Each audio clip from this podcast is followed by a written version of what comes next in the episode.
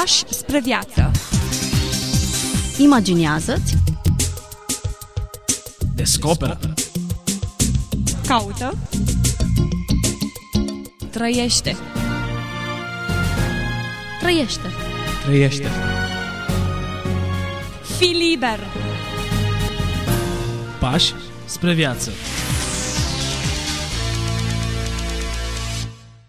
Bine v-am regăsit, dragi ascultători, la o nouă întâlnire. Invitatul meu de astăzi este prezent în studioul nostru, îi spunem bun revenit, pastorului Ghiță Mocan. Mă bucur să ne reîntâlnim. Astăzi ne oprim în dreptul unui principe și atunci când uh, vorbim despre principe și regalitate, întotdeauna, eu cel puțin sunt mult mai sensibilă și deschisă, e o istorie de viață care vorbește foarte mult despre principii, valori și despre ce contează cu adevărat până la urma urmei. Vladimir Ghica este protagonistul discuției noastre, mai puțin cunoscut pentru ascultătorii noștri, tocmai de aceea mi se pare importantă și utilă discuția noastră. Cine a fost Vladimir Ghica? Vladimir Ghica s-a născut în ziua de Crăciun a anului 1873 la Constantinopol, Istanbulul de azi. S-a născut din părinții Ioan și Alexandrina. Ioan, tatăl, se afla la Constantinopol pe atunci, trimis din partea uh, țării românești de către statul român, iată, ca și ministru plenipotențiar în Turcia pentru a reprezenta țara noastră pe acele meleaguri. Așa se face că Vladimir se naște tocmai acolo, în Constantinopol.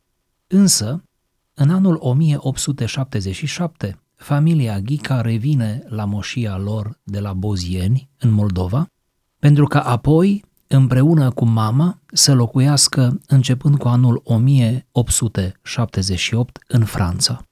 Așa se face că, la vârsta de 5 ani, Vladimir este deja în Franța și începe să fie școlarizat în această țară pe atunci atât de dezvoltată.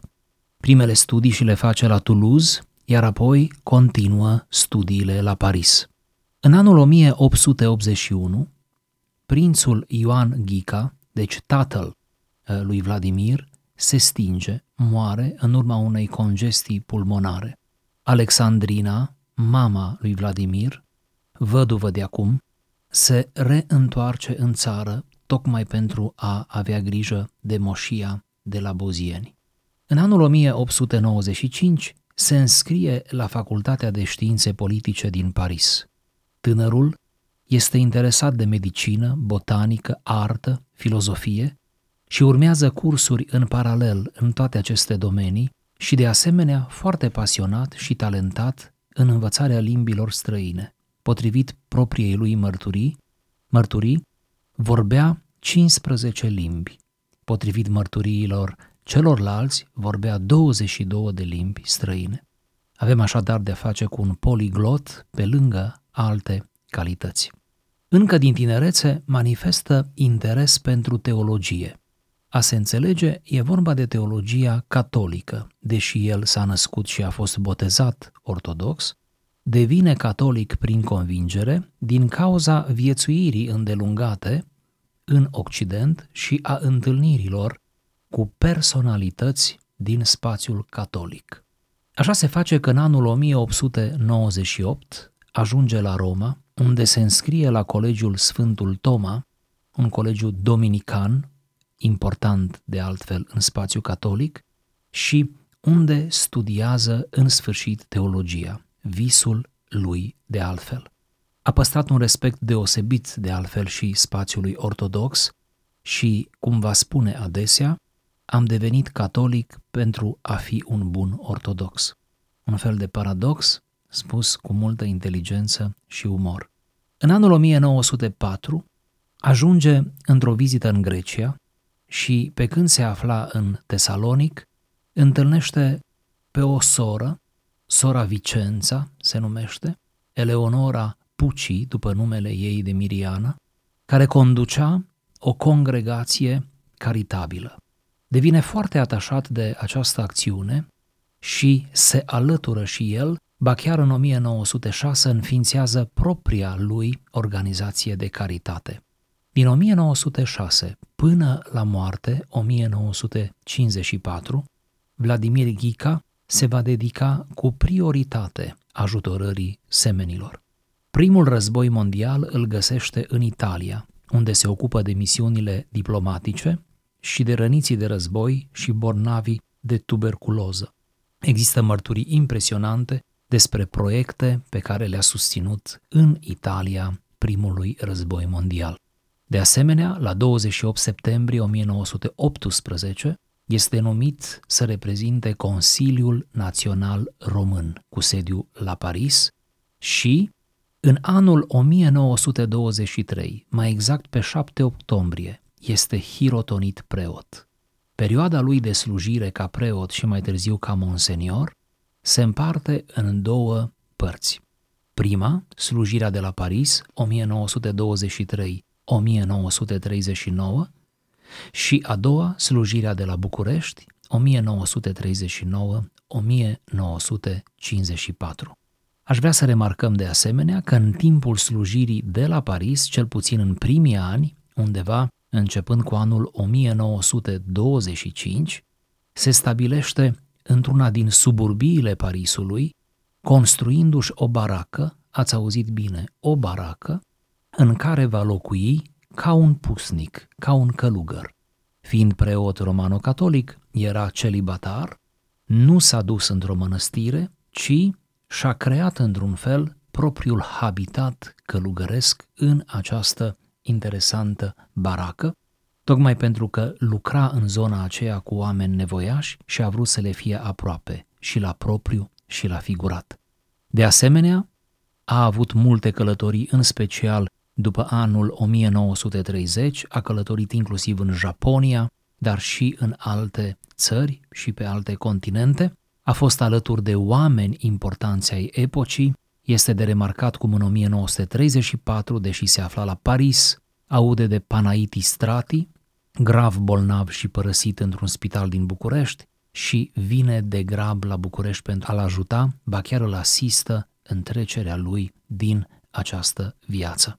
Sosit la București în anul 1939, rămâne în țară, deși nu-și planificase aceasta, tocmai pentru că începuse cel de-al doilea război mondial. În timpul celui de-al doilea război mondial, Vladimir Ghica îi ajută pe cei în necaz, în suferință, pe răniți și nu numai, iar în anul 1948 familia decide să se reîntoarcă în Franța. Monseniorul Ghica de acum refuză să se întoarcă împreună cu familia, spunând, dacă Dumnezeu mă vrea aici, voi rămâne aici. Și așa a fost. A rămas în țară. A rămas aproape de cei în suferință în timpul războiului, dar, să nu uităm, după război se inserează deja puterea comunistă.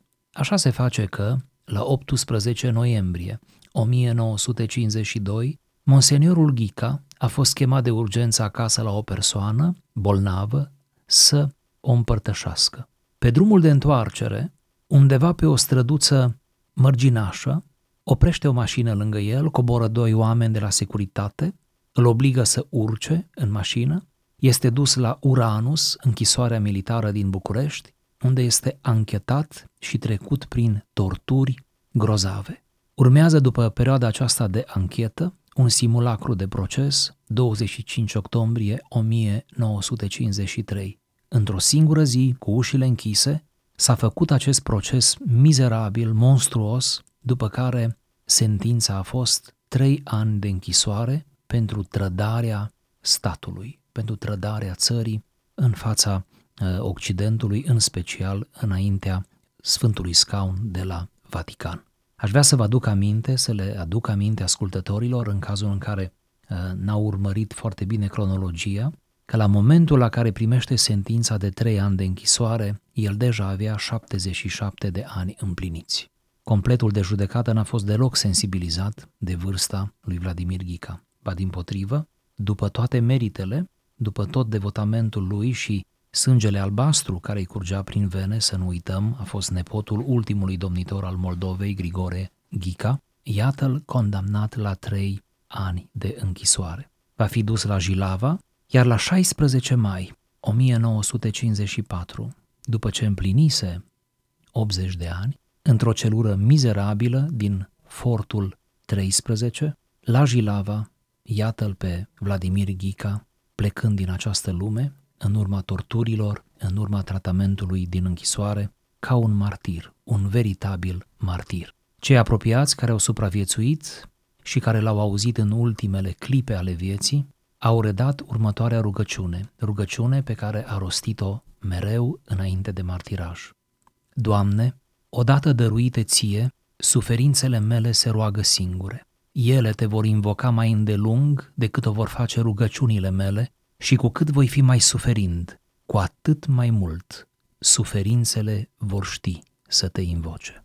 Ce istorie emoționantă. Mi-a părut rău să vă întrerup în oricare dintre momentele acestea. Cu toate că ar fi multe de spus despre istoria acestui om. Trei ani de închisoare, poate că aici a fost ironia celor care l-au condamnat. Au știut că nu are rost să le dea mai mult. În general, în acea perioadă, sentințele erau de ani Au, buni. sigur, sigur. 20-25 de ani, știind că e un fel de condamnare pe viață sau o condamnare la moarte.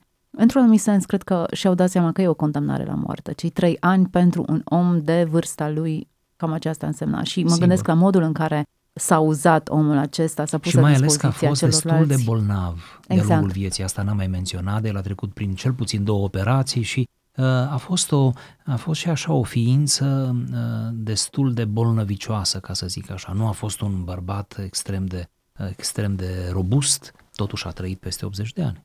Un om cu care România ar fi trebuit să se mândrească, îl condamnă, îl omoară. E o palmă pe obrazul nostru al tuturor. Poate e acesta. bine să amintim uh, că Biserica Romano-Catolică din România uh, cumva și-a făcut datoria față de Monseniorul Vladimir Ghica și în anul 2013 el a fost canonizat. Deci asta e o formă interesantă, sigur, bisericească, dar interesantă de recunoaștere totuși a acestei personalități, așa cum spuneați, încă uh, insuficient cunoscută.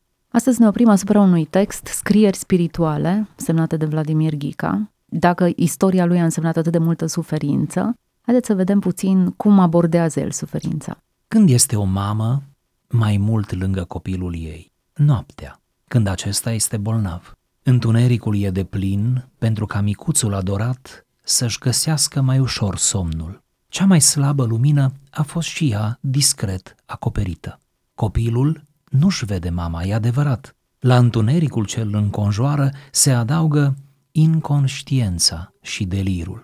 Dar, chiar când nu e în stare să o recunoască, atunci mama e aproape de el. Ea, mama, are ochii deschiși.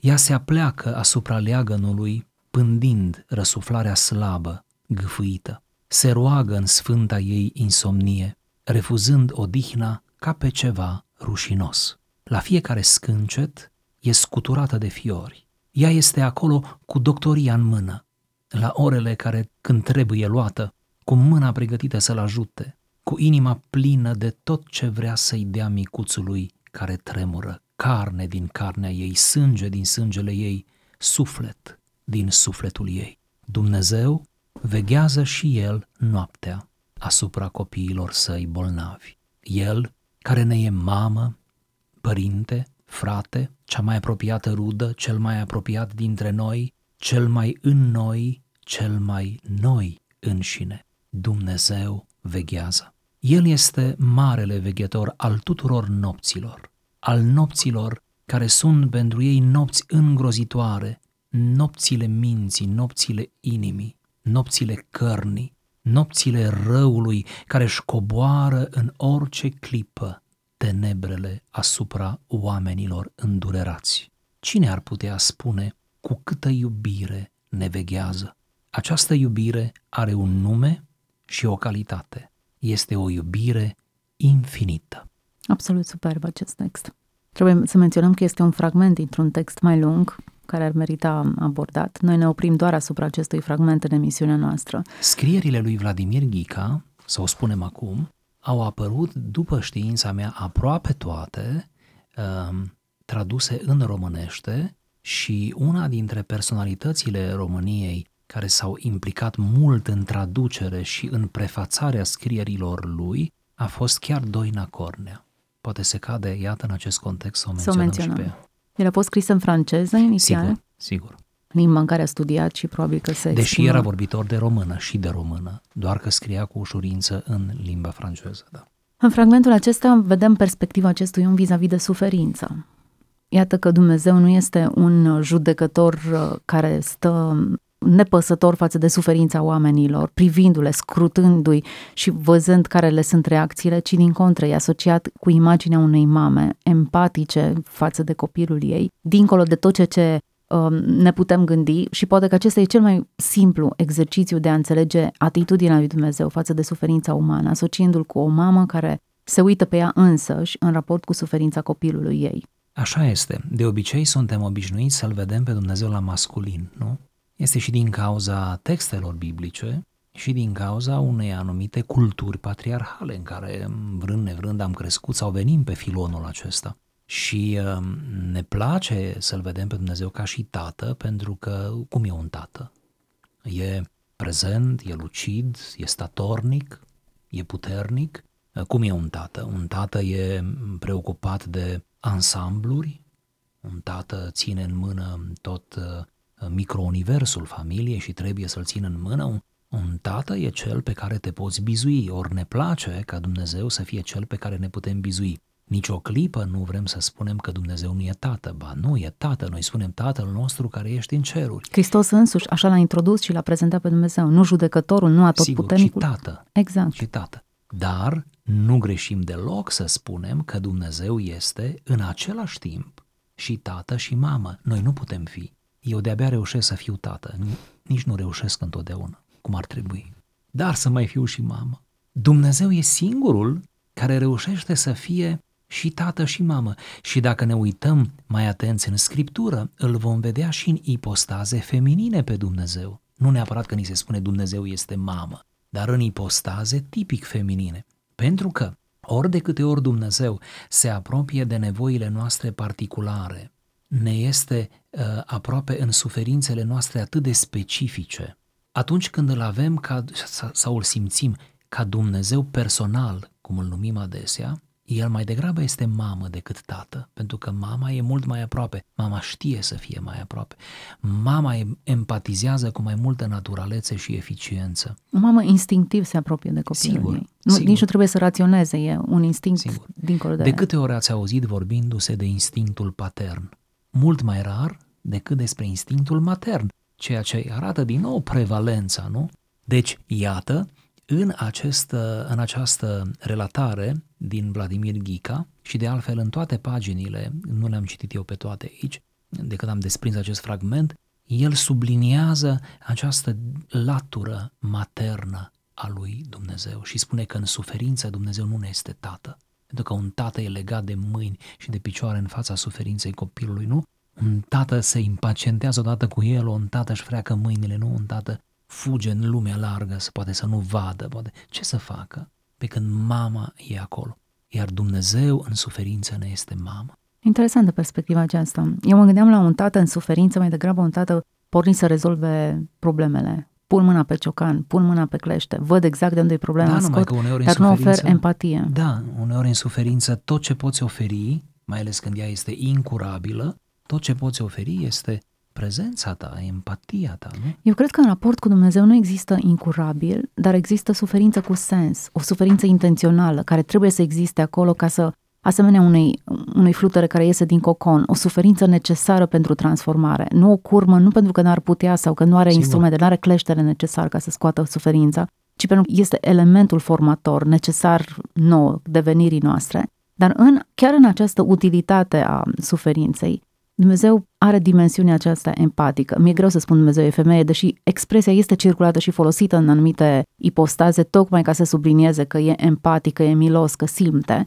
Nu cred neapărat că este greșit, dar dacă mă gândesc inițial în scriptură, versetul în care Dumnezeu spune că vom face om după chipul și asemănarea noastră, vom face om, bărbat și femeie în unicitatea deci lui. înseamnă pentru că, că Dumnezeu este, iată, are, are dimensiunea aceasta, pentru că nu este o ființă sexuală, așa cum definim Sigur, noi bărbat-femeie. De, de aceea noi nu discutăm aici în termeni de gen. Exact. Da, ca să fim bine înțeleși. Și doar nu, de na- laturi să ale nu se personalității. cineva. Da, exact. Noi nu discutăm, nu discutăm de androginitate în Dumnezeu și așa.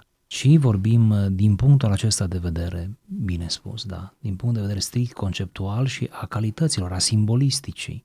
Da. Uh, femeia are ceva de oferit istoriei, nu? Și bărbatul are altceva de oferit și împreună uh, ei sunt, iată, complementari. Ori Dumnezeu trebuie să fie desăvârșit, nu? Dar în anumite pagini ale Scripturii, cum menționați, găsim aceste fațetele personalității pe care noi le asociem cu femeia. Poate o femeie cu să-și uite da. Copilul pe care îl alăptează, e bine, eu vă iubesc mai mult decât o femeie care evident nu-și poate uita copilul. Sau în uh, discuția despre Ierusalim, Domnul Iisus spunea, cum n-aș fi vrut eu să vă strâng cum își strânge cloșca, pui, din nou o, o atitudine maternă, gestul da. acesta de a vă strânge aproape de mine. E extrem de, de încărcat de sensibilitate cuvântul acesta. Dumnezeu ca o mamă se uită la copilul lui în suferință. Lui, cred că trebuia să spun în acest context. Dar um, nu uităm că textul este scris de un om care a văzut foarte multă suferință.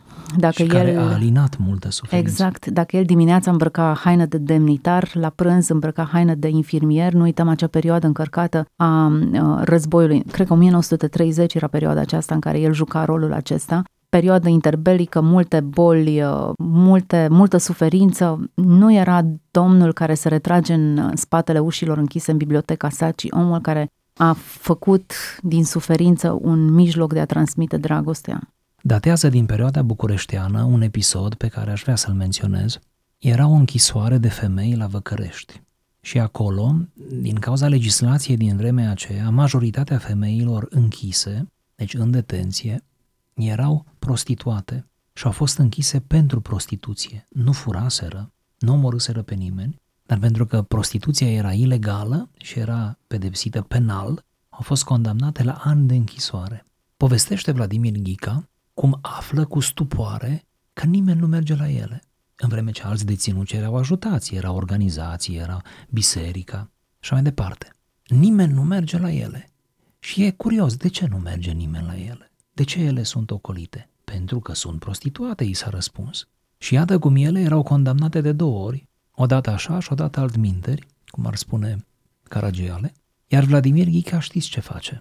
Transformă închisoarea Văcărești într-un proiect susținut de-a lungul a câtorva ani și uh, își uh, trimite acolo parte din forțe, merge el personal de câteva ori uh, și ajută acele femei și se implică în acest caz care este un pic exotic, delicat, am putea spune, dar cu atât mai impresionant. Bineînțeles că unii l-au judecat, bineînțeles că s-a spus nu se cade ca el un principe și mai ales un monsenior de acum, în ierarhia superioară catolică, să se implice într-un asemenea proiect. Nu e bine să se asocieze totuși aceste femei ca imagine cu el, da?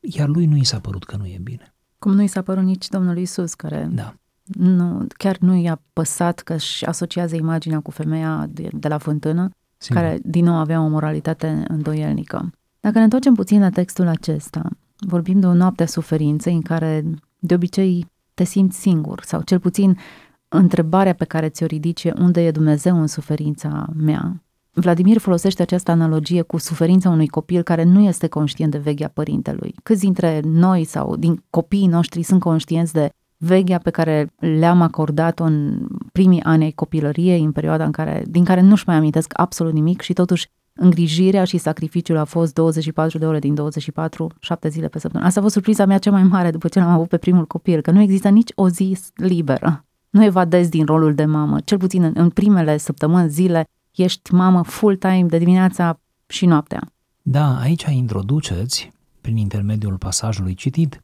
o temă recurentă în spiritualitatea creștină. Orice creștin își pune această problemă a prezenței lui Dumnezeu și mai ales a receptării prezenței lui Dumnezeu. De fapt, aici avem o dificultate de receptare, pentru că nu ne îndoim că Dumnezeu este necontenit lângă noi câtă vreme El, ca și creator, umple întreaga lui creație. De aceea, dogmatic vorbind, nimeni n-ar trebui să se îndoiască de prezența lui Dumnezeu. Câte vreme credem că El există, atunci, în mod automat, credem că El este prezent.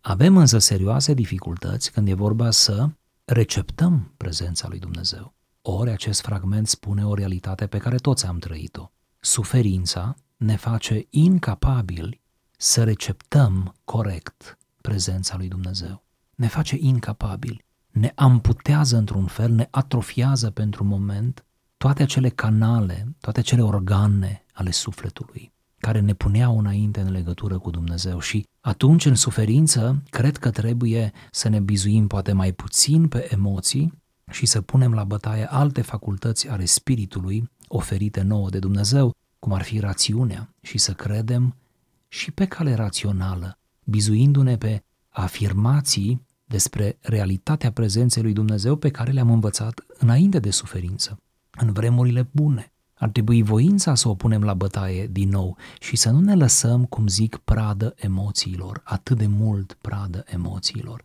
Adică uneori chiar ceea ce simțim noi nu este real. Poate că asta trebuie să spunem în definitiv. Ceea ce simțim noi nu este real, însă ceea ce credem pe baza argumentelor raționale, dogmatice chiar, uneori este mult mai adevărat decât ceea ce simțim. E aici un, uh, o frază care mi se pare extrem de profundă. Dumnezeu veghează noaptea asupra copiilor săi bolnavi, El, care ne e mamă, părinte, frate, cea mai apropiată rudă, cel mai apropiat de noi, cel mai în noi, cel mai noi înșine. El cel mai noi înșine? Nu există Mistică absolut pură. nimeni mai apropiat, da. atât de apropiat încât se contopește Încât cu mine să-ți intre însă. în suflet, încât să nu devină parte din tine și tu parte din el. Oare în mijlocul suferinței ai nevoie de ceva mai mult sau mai adânc decât conștiința asta unei identificări totale cu tine în mijlocul acelei probleme? Nu ești singur, nu numai că nu ești singur că te asistă undeva exterior, ci atât de interiorizează atât de mult suferința, propria suferință, încât e parte din mine în acea durere. Cred că nu există liniște mai mare și cred că nici nu am putea să ne dorim mai mult. Și aș extinde puțin afirmația spunând că în marile suferințe, creștinul ajunge mai devreme sau mai târziu, pe calea agoniei fără îndoială, ajunge la această liniște. Creștinul ajunge. Deci vreau să fim optimiști, cu adevărat optimiști. Deci cine, cine a intrat cum trebuie în suferință, cine a mers cu Dumnezeu și a călătorit cu El în vremuri bune, în suferință, după ce trece faza aceea acută și de disperare, de unde-i Dumnezeu, unde, ce se întâmplă cu mine, survine această binecuvântată liniște a prezenței lui Dumnezeu. Și mai crede asemenea că suferințele terminale, vorbim aici de muribunzi, muribunzi care încă sunt conștienți, mă refer, care își conștientizează trecerea, muribundul creștin, înainte de plecare, atinge acest punct al liniștii, al împăcării cu sine, cu destinul, cu Dumnezeu și acestea toate împreună. E finalul emisiunii. Timpul a trecut. Lucrurile sunt mai adânci decât cred că putem noi să le discutăm și chiar dacă le putem pătrunde. Sunt realități asupra cărora generații întregi au reflectat, s-au oprit, au scris, au vorbit. Cred că doar veșnicia ni le va explica pe deplin, în măsura în care noi Vladimir Ghica Avem în ultimii nevoie. trei ani n-a mai scris, pentru că n-a avut, ce n-a avut? Cadru să scrie, cum să scrie în Jilava. El în ultimii trei ani, el doar a dovedit ce a scris. Hm. El doar și-a dat examenul de maturitate, probabil. Da, aș vrea să le recomand ascultătorilor să citească despre el, orice informație despre el. Sunt, eu am găsit cel puțin trei cărți în limba română de autori români, deci trei cărți, dintre care una e teză de doctorat, despre viața și gândirea lui Vladimir Ghica, deci avem în românește, uh, și să-i citească scrierile. Uh, Merită să frecventăm acest autor. Mulțumim foarte mult pentru această propunere de lectură, mai mult decât propunere de lectură, de cunoaștere și de introspecție. Împreună l-am, uh, am vorbit despre Vladimir Ghica, Scrieri spirituale este titlul uh, volumului din care am extras acest paragraf. Vă doresc să aveți, eu știu, o cunoaștere adâncă reală a lui Dumnezeu, aceste iubiri infinite, indiferent de experiența pe care o parcurgeți în această perioadă. Până atunci, ne auzim cu bine! Pași spre viață. Imaginează-ți, Descoperă. Caută. Trăiește. trăiește. Trăiește. Fii liber. Pași spre viață.